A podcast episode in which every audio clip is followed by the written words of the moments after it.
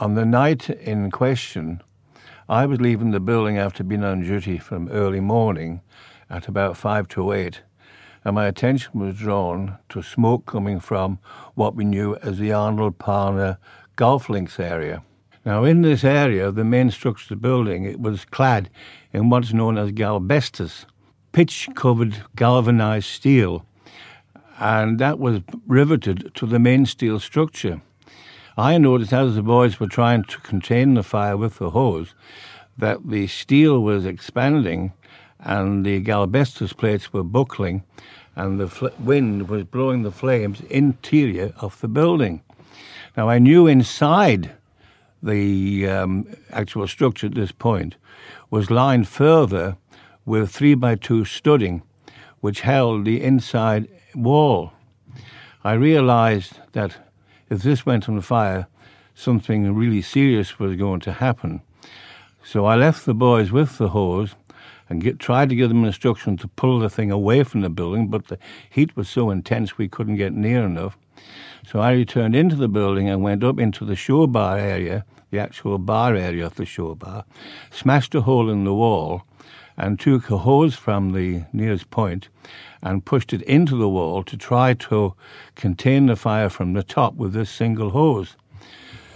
You must remember the hoses were not what we would accept as a fire hose. They weren't much more than garden hoses, only inch bore rubber.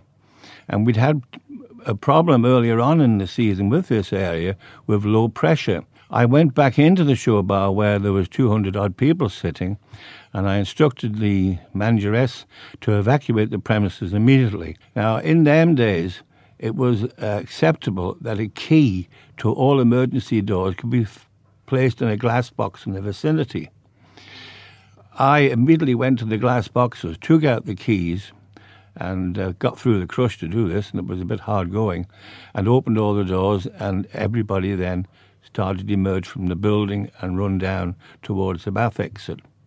There was panic in one area where the key could not be located, but I knew where the key was, and I got the key, opened the door, and people did flood into the bath area.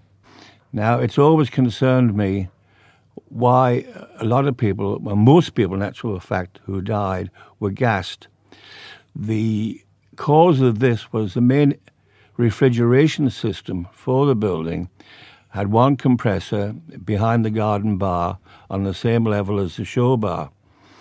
This compressor supplied gas, freon gas, through copper pipes around to various cooling points in the show bar and the bar areas.